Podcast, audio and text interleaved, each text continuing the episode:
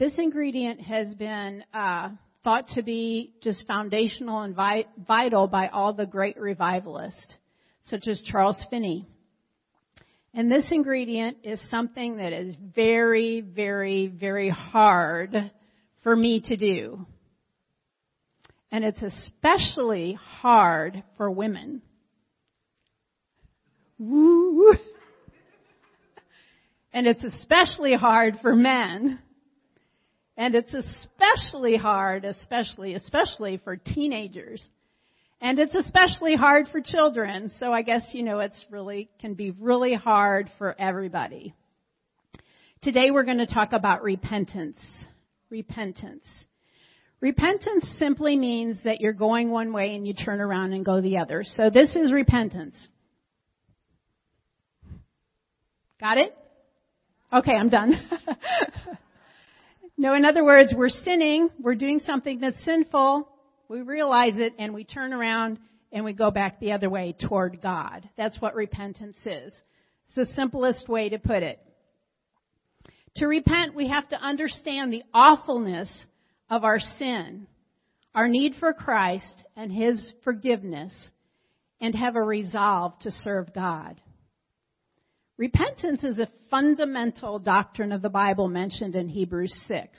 So it's really, really, really, really important to God. Our repentance is really important to God. John the Baptist ministry started with the word repent. In Matthew and Mark, it's recorded that Jesus started his ministry with the word repent. Uh, Peter, when he preached on the day of Pentecost, his first message, he ended it with repent, and 3,000 people were saved. So repentance is really, really important, isn't it? Repentance in our day and age has become really very non-essential. Uh, people are told, just pray this prayer, Jesus come into my life.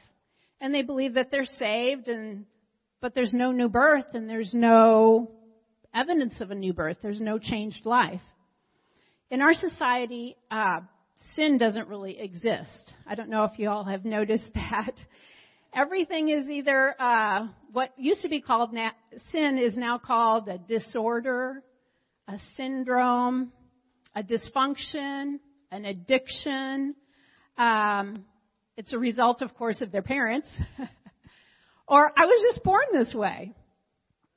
We know that there, of course, are real psychiatric disorders and conditions, but it, you know, if you watch the news, it's almost become hilarious what the psychiatric community will come up with for their new disorders and new definitions of disorders that are really people just sinning. But they can't call it sin. They have to call it a disorder that, you know, it's an illness, so we need to treat it with medicine or with therapy. There's no uh, treating sin with repentance. The best current example of this is um, the affluenza teen. I don't know if you all know about that, but he was 16 years old. He was driving drunk and he was speeding. He killed four people and injured others. And his defense, when he was at uh, the sentencing phase of his trial, his defense said, he's not really responsible. It's his parents' fault because he was pampered too much. It wasn't sin. He wasn't responsible. It was somebody else's fault. So in our day and age, if we're greedy, is greedy a sin?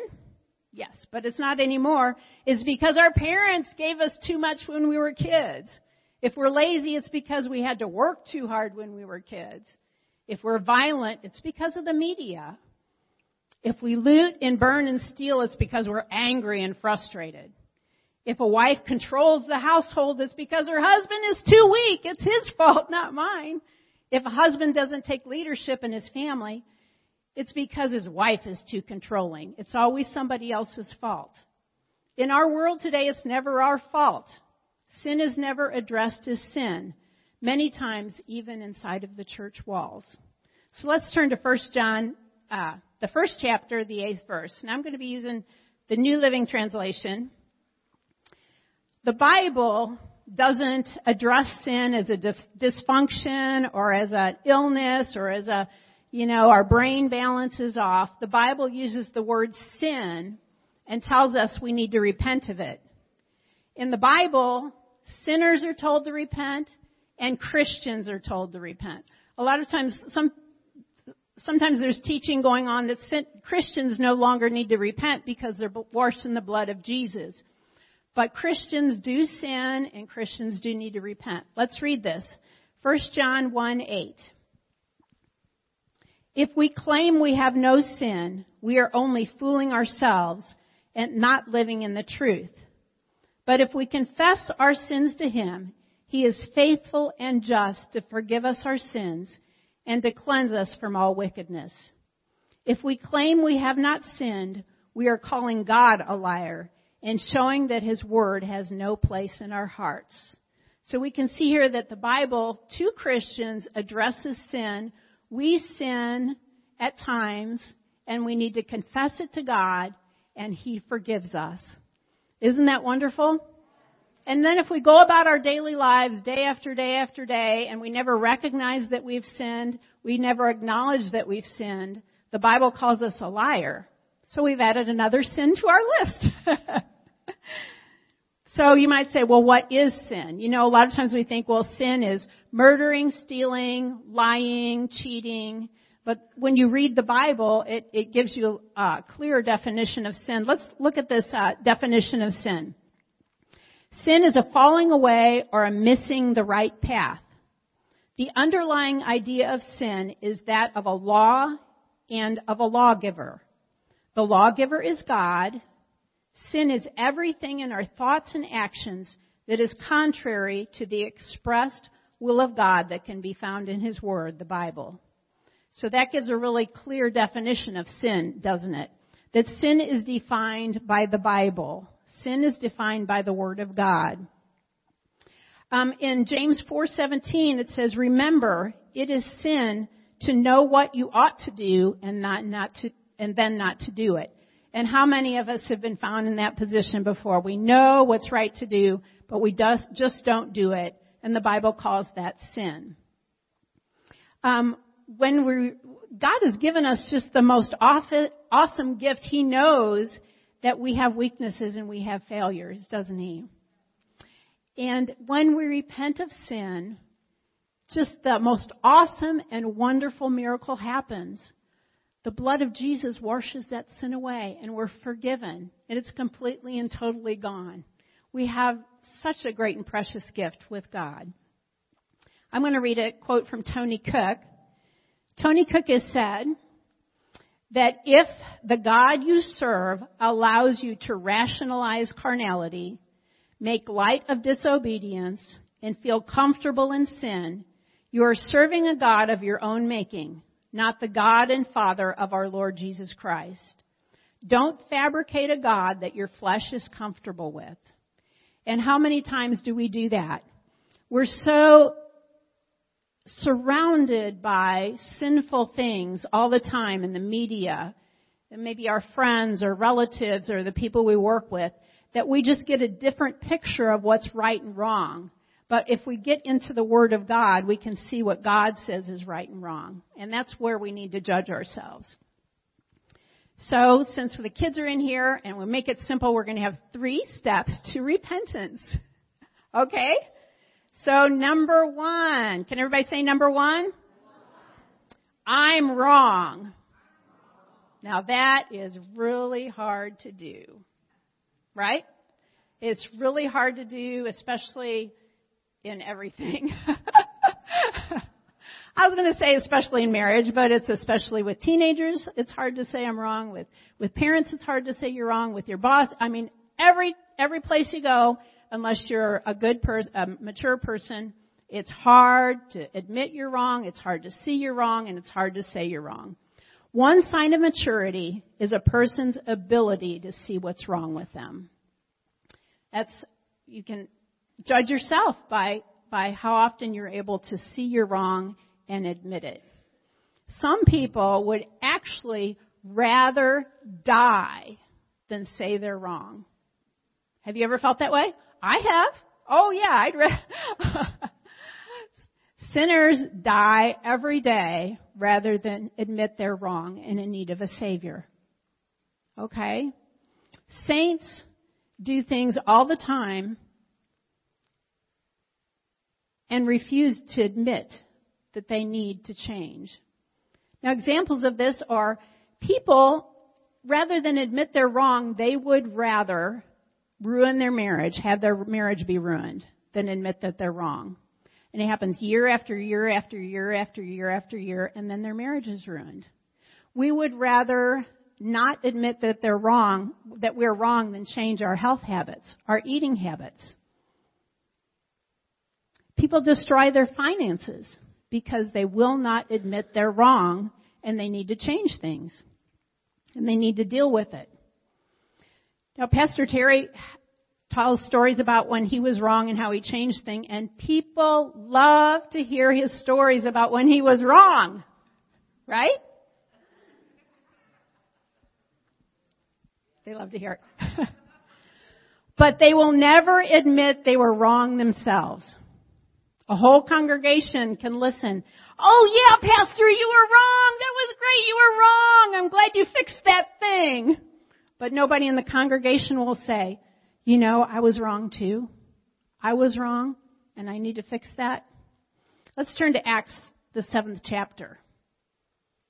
You know, people fervently pray. I mean, they get down on their hands and knees and beg and intercede for their spouse to change, for their children to change, for their parents to change, for their boss to change, but seldom pray for themselves to change. Seldom pray for that transforming power to be on the inside of themselves. Acts 7:51 in the Amplified Bible. Stephen is sp- speaking to the religious rulers of the day who would not repent. It says, "You stubborn and stiff-necked people, still heathen and uncircumcised in heart and ears, you are always actively resisting the Holy Spirit." So when we will not see, we, we will not look into the Word of God and see where we are wrong, the Bible calls us stubborn, stiff-necked, and actively resisting the Holy Spirit.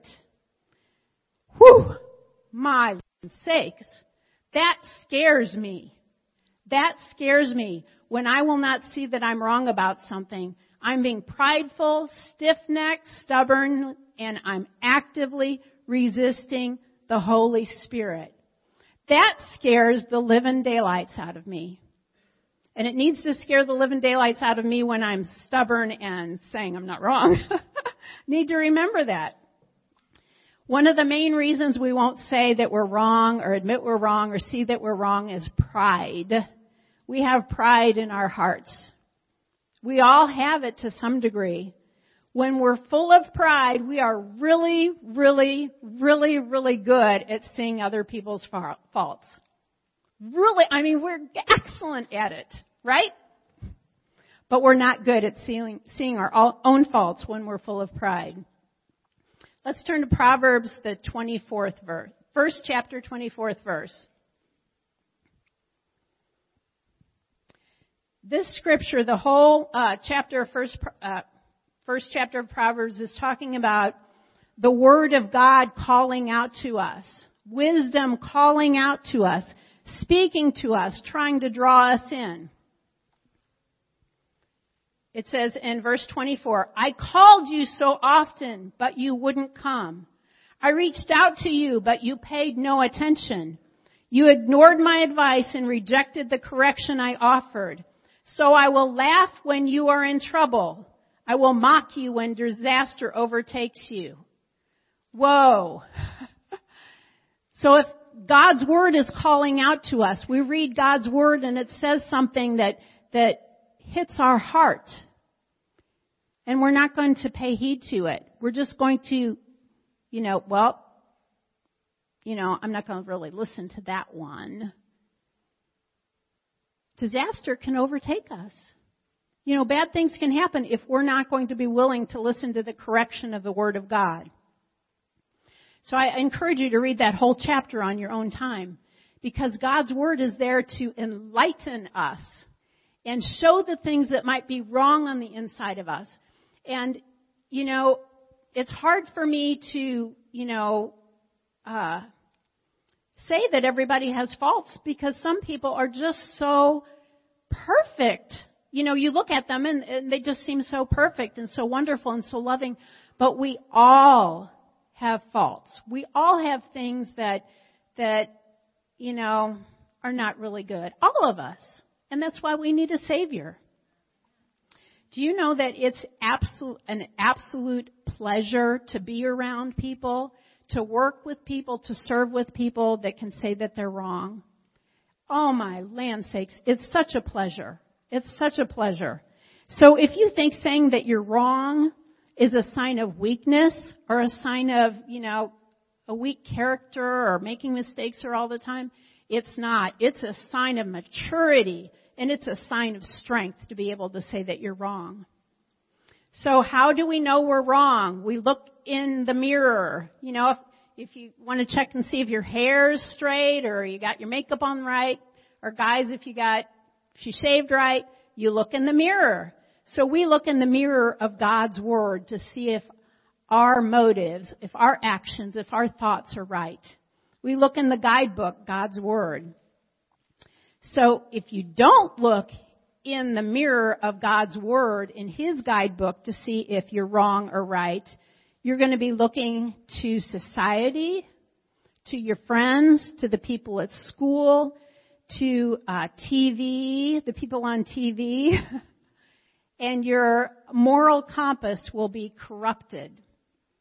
And you don't want this, do you? That, do you? I want you to remember this. It's a really, really, really fearful thing to look into the Word of God and not be able to acknowledge your sin. That is a very scary thing. It means you've hardened yourself to the Word of God. I want you to think about how many times this last year, since maybe the beginning of 2015, that you told somebody that you're wrong, that you were able to admit you were wrong, that you told somebody that you're wrong.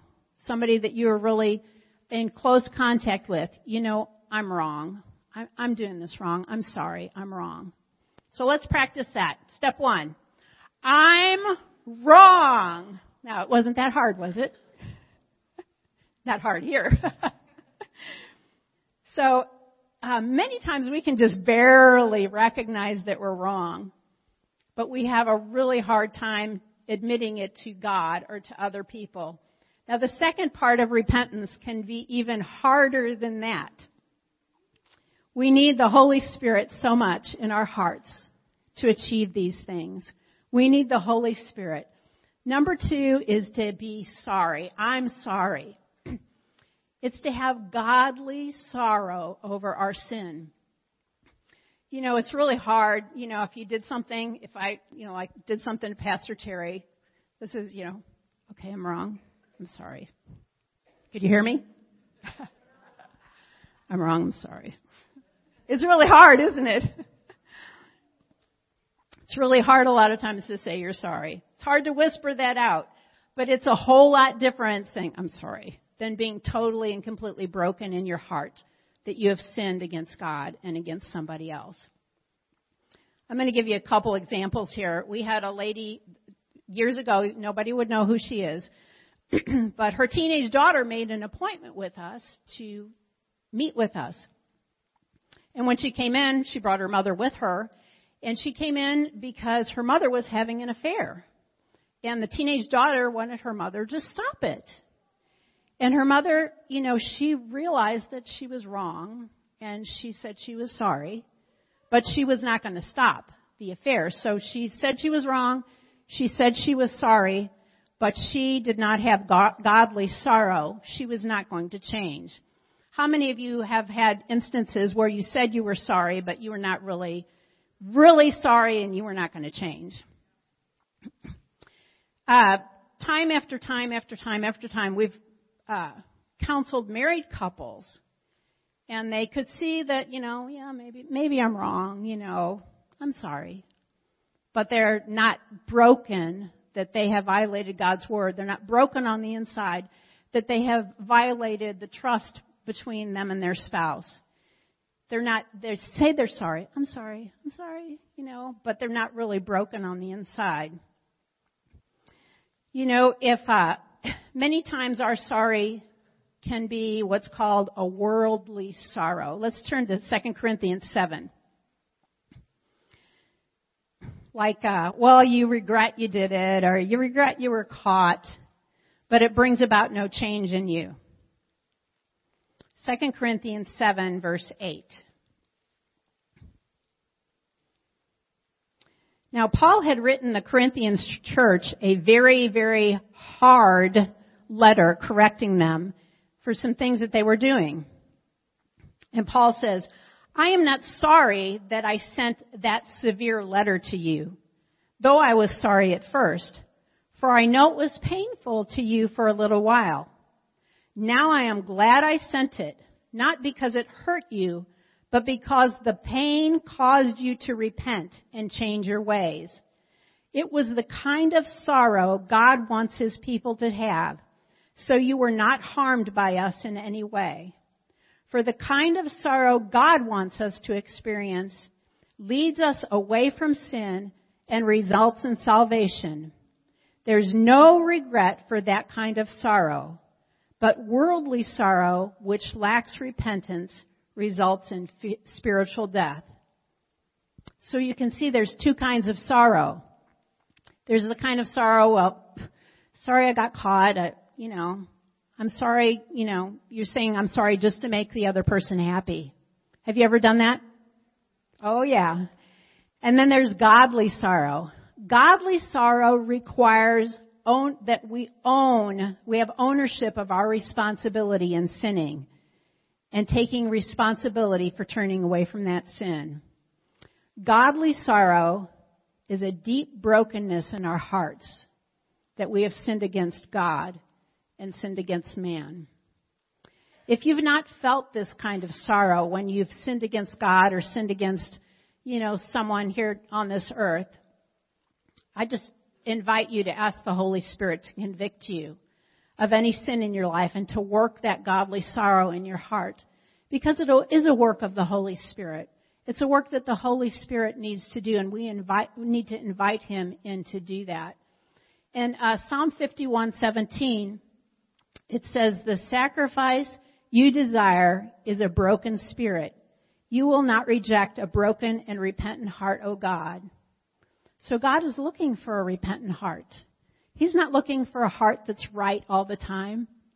He's looking for a heart that repents before Him and is broken before Him.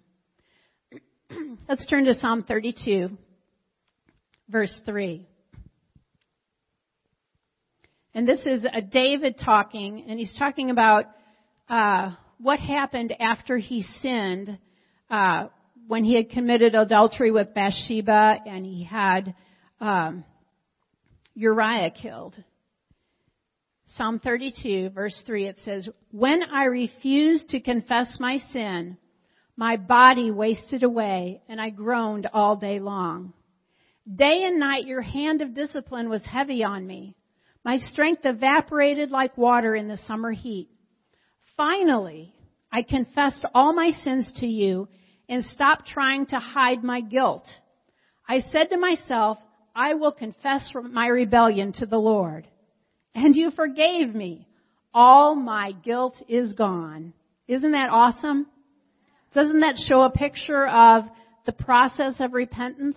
You know, well, I finally admit it. I confess it to you and all our guilt is gone. Can you ask for a better deal than that? No, we can't. So let's practice. I'm sorry. so the first step, step in repentance is I'm wrong.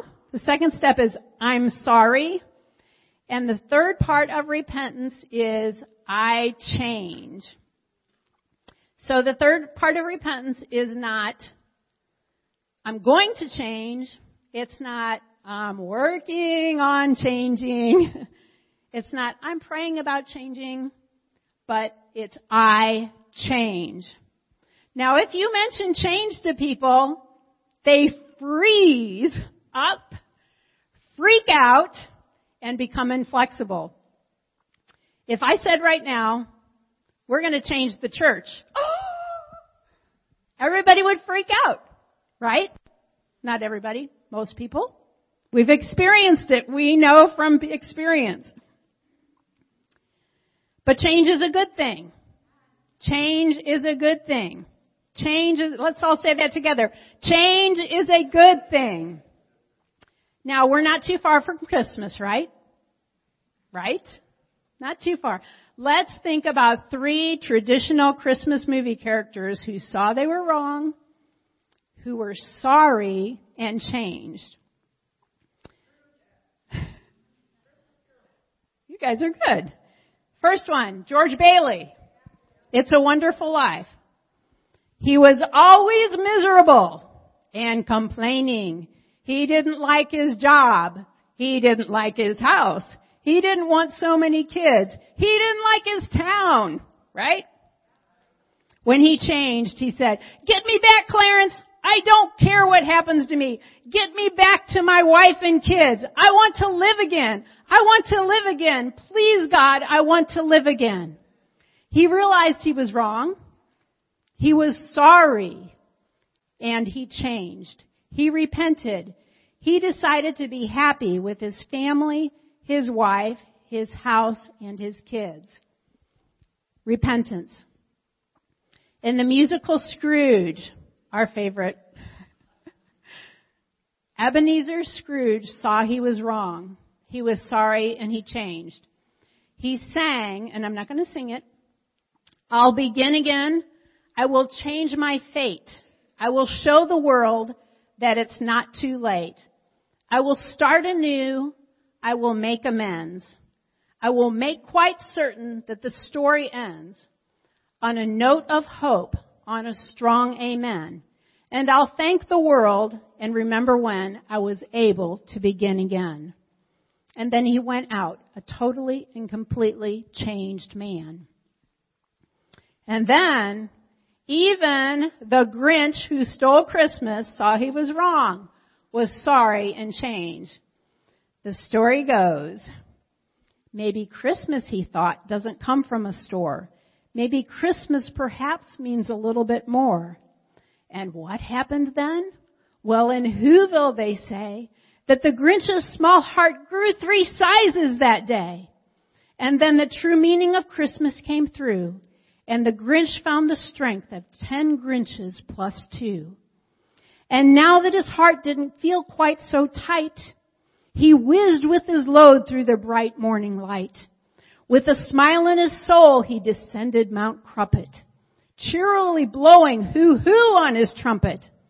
He rode into Whoville, he brought back their toys. He brought back their floofs to the Who girls and boys. He brought back their snoofs and their tringlers and fuzzles. He brought everything back, all the food for the feast. And he himself, the Grinch, carved the roast beef. The Grinch's actions didn't just change. His heart changed first. And then his actions. My husband is one of the best examples I know of a person who has a repentant heart. If he sees something he's done wrong, he acknowledges it. He's broken in his heart and he changes. He shared so many of those things with you. Changes in his health, changes in attitude or his passion for souls. It's a sign of tremendous strength and tremendous maturity.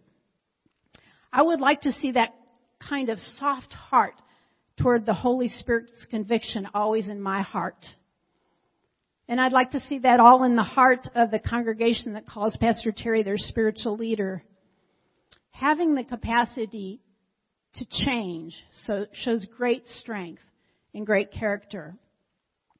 If you do change, you'll be in the very, very, very small minority of Christians. As pastors, we have seldom heard from Christians the word, I was wrong or I'm sorry.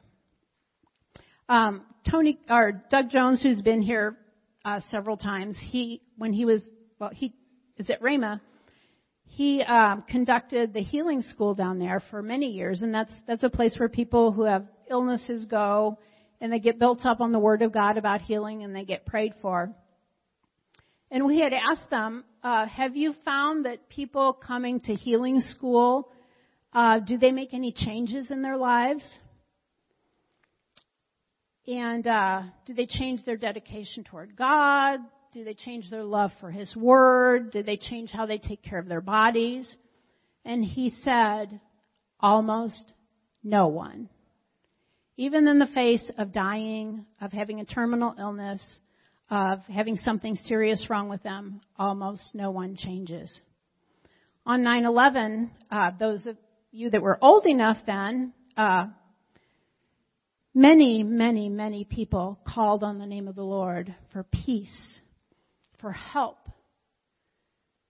But nobody, hardly, called on God with godly sorrow and repentance in their heart for what this nation had become. In Revelation, the second chapter, it talks about Jezebel. She was leading other people into sin. The Bible says God gave her time to repent, but she would not. She did not want to repent. She liked what she was doing. How many of us like what we're doing that might not be right? Well, if you can't think of anything, all you have to do is think of ice cream. And lots of ice cream. or whatever, you know, whatever it is. There's things that are sin that we like to do.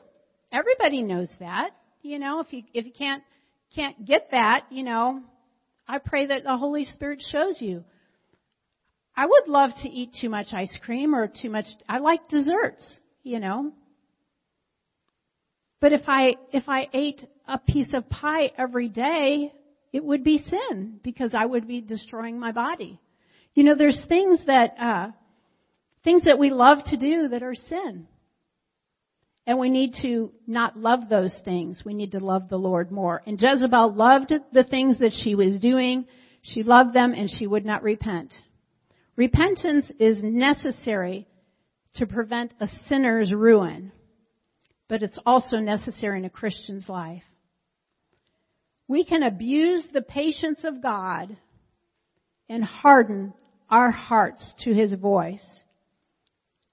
Repentance, you know, the way I've shown it here, it looks like it can be immediate and that would be the, that would be the goal. That would be what we would strive for.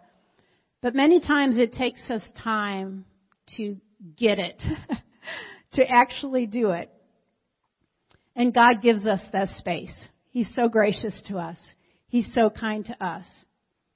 But there is a time when that space is lost. And we have to face the consequences of our sin. For a sinner, that space is lost when they die and go to hell. There's no more time anymore for them to repent. For a saint, our space is lost when our persistence in sin brings destruction in our own lives, in our health, in our families, and in our finances.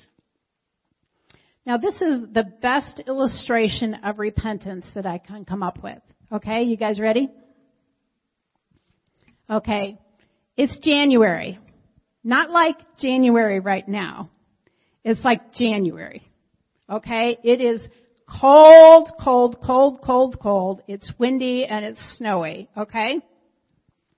But you have your dream vacation coming up, okay? You're going to Hawaii. You've always wanted to go to Hawaii and now you get to go to Hawaii on your dream vacation. You have your beach shoes, you have your tropical funky shirt, you have your beach hat, you have your sunscreen, you have your swimming suit, you have snacks for the plane. You are ready to go. You even have your tour book. Right? Because you want to know where you're going to go because you're only going once and you want to make sure that you don't miss anything. So you get to the airport, you leave your coat in the car because you're going to Hawaii. You don't need a coat, right? Uh, you get checked in and you wait for your flight to board. You are so excited you can hardly wait. If you were going to Hawaii tomorrow, wouldn't you be excited? I would be excited. I could hardly wait. As the plane starts boarding, you notice a lot of people didn't leave their coats in the car. But they're all bundled up with coats and hats and gloves and they're just all snuggled up. You just dismiss it thinking, well, maybe, maybe there's a stop in Colorado and you just didn't realize it. You know, your plane's going to stop. Maybe they're going skiing. You know, they're going to stop and go skiing while you're on your way to Hawaii. Well, everybody takes their seat. You get settled in. The flight attendant starts her instructions and she's welcoming you to a flight to Dudinka, Siberia. You know how they always tell you the town and they tell you what the weather is there? Where the temperature is minus 12 degrees. How long do you think it would take you to figure out that you were wrong?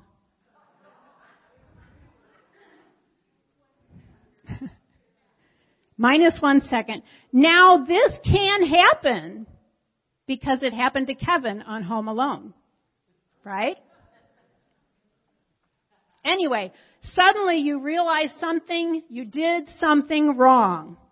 To express your sorrow, you start yelling for the flight attendant.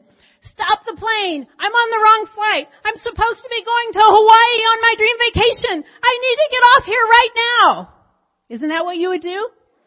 You would get hysterical. You would admit that you made a mistake and you would be sorry that you made that mistake. You are not going to be quiet until that problem is solved and you are on the right plane to Hawaii. So that is a picture of repentance, godly repentance. You get on the wrong plane. That's sin. I'm wrong. You realize the flight is wrong. You realize that you sinned against God. I change. You leave that plane and you get on the right plane. That's obedience to God. So today I want to invite you to change your plane if you're walking in sin in some area of your life. And most all of us have things that we need to work on and things that we need to change. I invite you to repent today and change your plane. If you're sinning and you don't feel any remorse or, or sorrow in your heart, I want you to ask the Holy Spirit to convict you of sin and bring about that godly sorrow and that godly brokenness. Let's all stand up.